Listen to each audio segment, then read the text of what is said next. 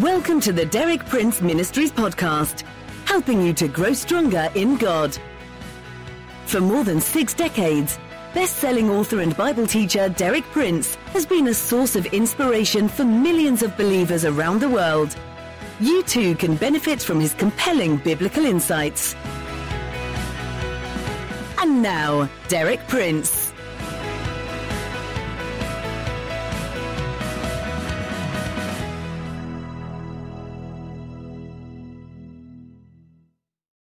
It's good to be with you at the beginning of a new week, sharing with you out of truths that life has taught me, truths that have made the difference between success and failure in my life, and can do the same for you. For the past 2 weeks, I've been sharing with you how, in our world's situation today, God is working out His purposes of restoration for the two peoples to whom He has committed Himself by a covenant that He will never break, that is, Israel and the church. Last week I focused on the restoration of the church. This week I'll be focusing on the restoration of Israel. In each case I've defined restoration as the process of putting things back in their right place and their right condition. The very fact that restoration is needed indicates that the things to be restored have not been in their right place and condition. However, there is an important difference in the order of restoration for Israel and for the church. The restoration of the church is primarily spiritual, although this in turn will inevitably produce results that will be manifest in the natural realm. On the other hand, the restoration of Israel is initially political and geographical, but it will not be complete until it reaches a climax of spiritual fullness. In my talk today, I'll deal with the situation that has made restoration necessary for Israel as a people. That is, I'll explain how they got out of their right place and their right condition.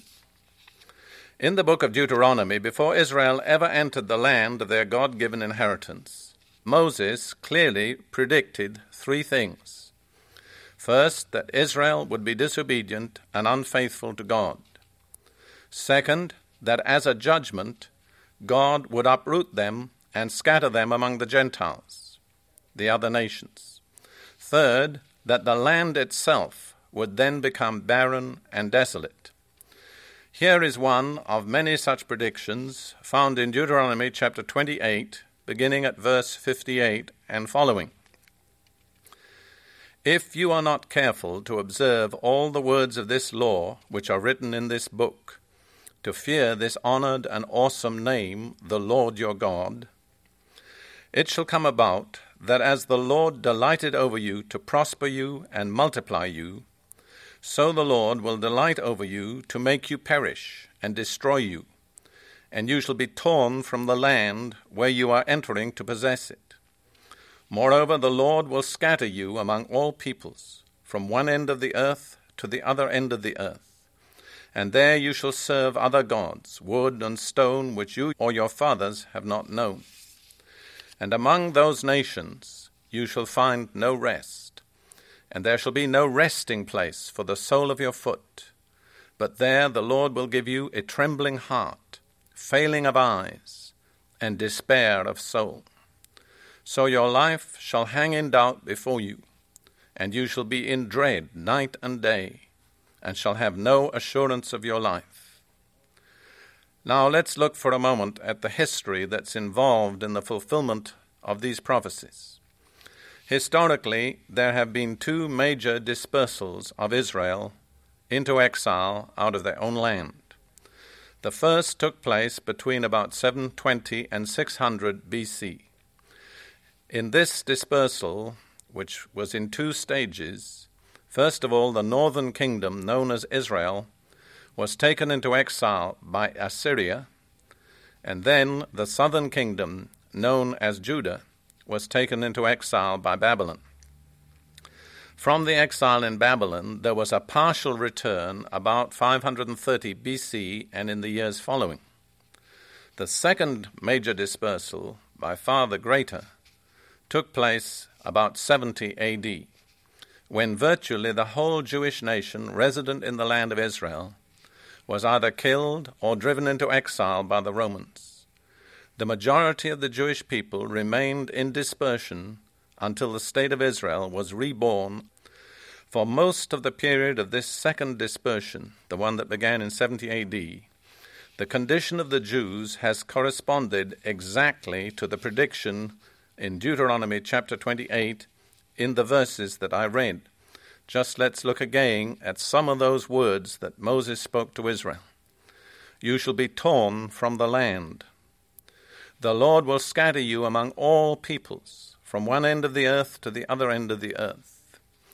Among those nations you shall find no rest, no resting place for the sole of your foot.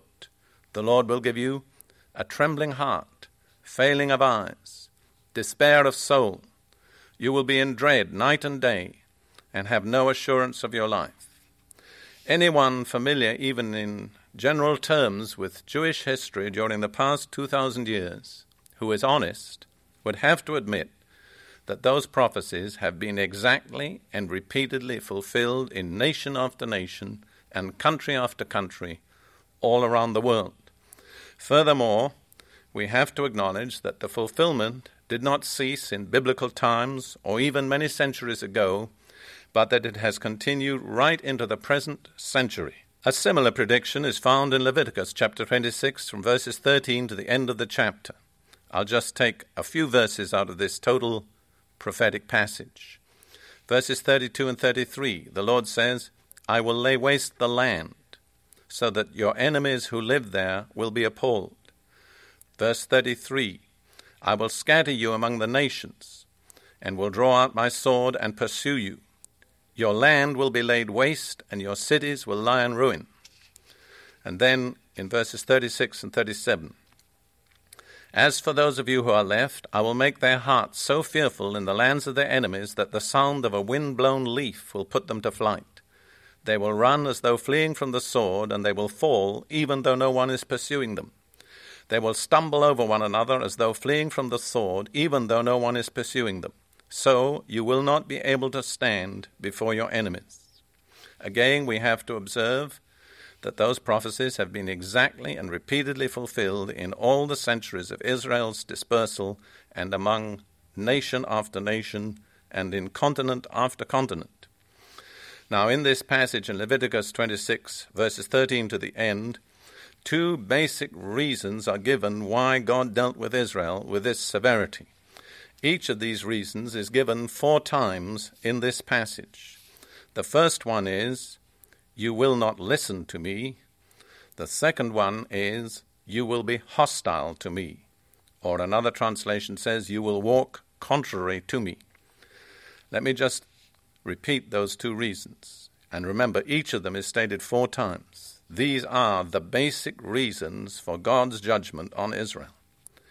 First of all, you will not listen to me. Second, you will be hostile to me. I would sum that up in this expression: stubborn, persistent opposition to God. And I would say this has been manifested in two main ways. First, disobeying their God-given law. Second, rejecting their God-sent prophets. And I believe the last and the greatest of those prophets was Jesus of Nazareth. In general, the record of Israel is a lesson written across the pages of history, a warning to all races and all nations of the consequences of stubbornness and disobedience toward God and his messengers. And the same principles work out in the history of all nations. The history of Israel is recorded in the Scripture, but the same principles work out for all nations, for the United States included. However, thank God, Israel is also a demonstration of God's mercy and covenant-keeping faithfulness. Almost all the predictions in the Bible of judgment and dispersal for Israel indicate that these will never be total or irrevocable. Always the door is left open for God's mercy. A good and a brief example of judgment and mercy combined closely together in two verses is found in Hosea chapter 3, verses 4 and 5. For the sons of Israel will remain for many days without king or prince, without sacrifice or sacred pillar, and without ephod or household idols. Now, in the day when Hosea made that prophecy, the sons of Israel had every one of those 6 things that are listed. They had a king, they had princes, they had sacrifices, sacred pillars, ephods, and household idols. And it was almost inconceivable to the natural mind that they would ever be deprived of all those things. And yet the fact remains that for 2,000 years and more, the sons of Israel have been without all those things. That prediction has been exactly fulfilled. Now let's look at the next verse. Afterward, the sons of Israel will return and seek the Lord their God and David their king, and they will come trembling to the Lord and to his goodness in the last days. Note the concluding revelation is not of judgment, but of mercy, of God's grace that will bring the people of Israel back to the Lord their God in repentance and in seeking him. Let me close by saying this. It would be most illogical to believe the predictions of dispersal, but reject the predictions of restoration. That would be totally illogical. If the one have been fulfilled, then so will the other.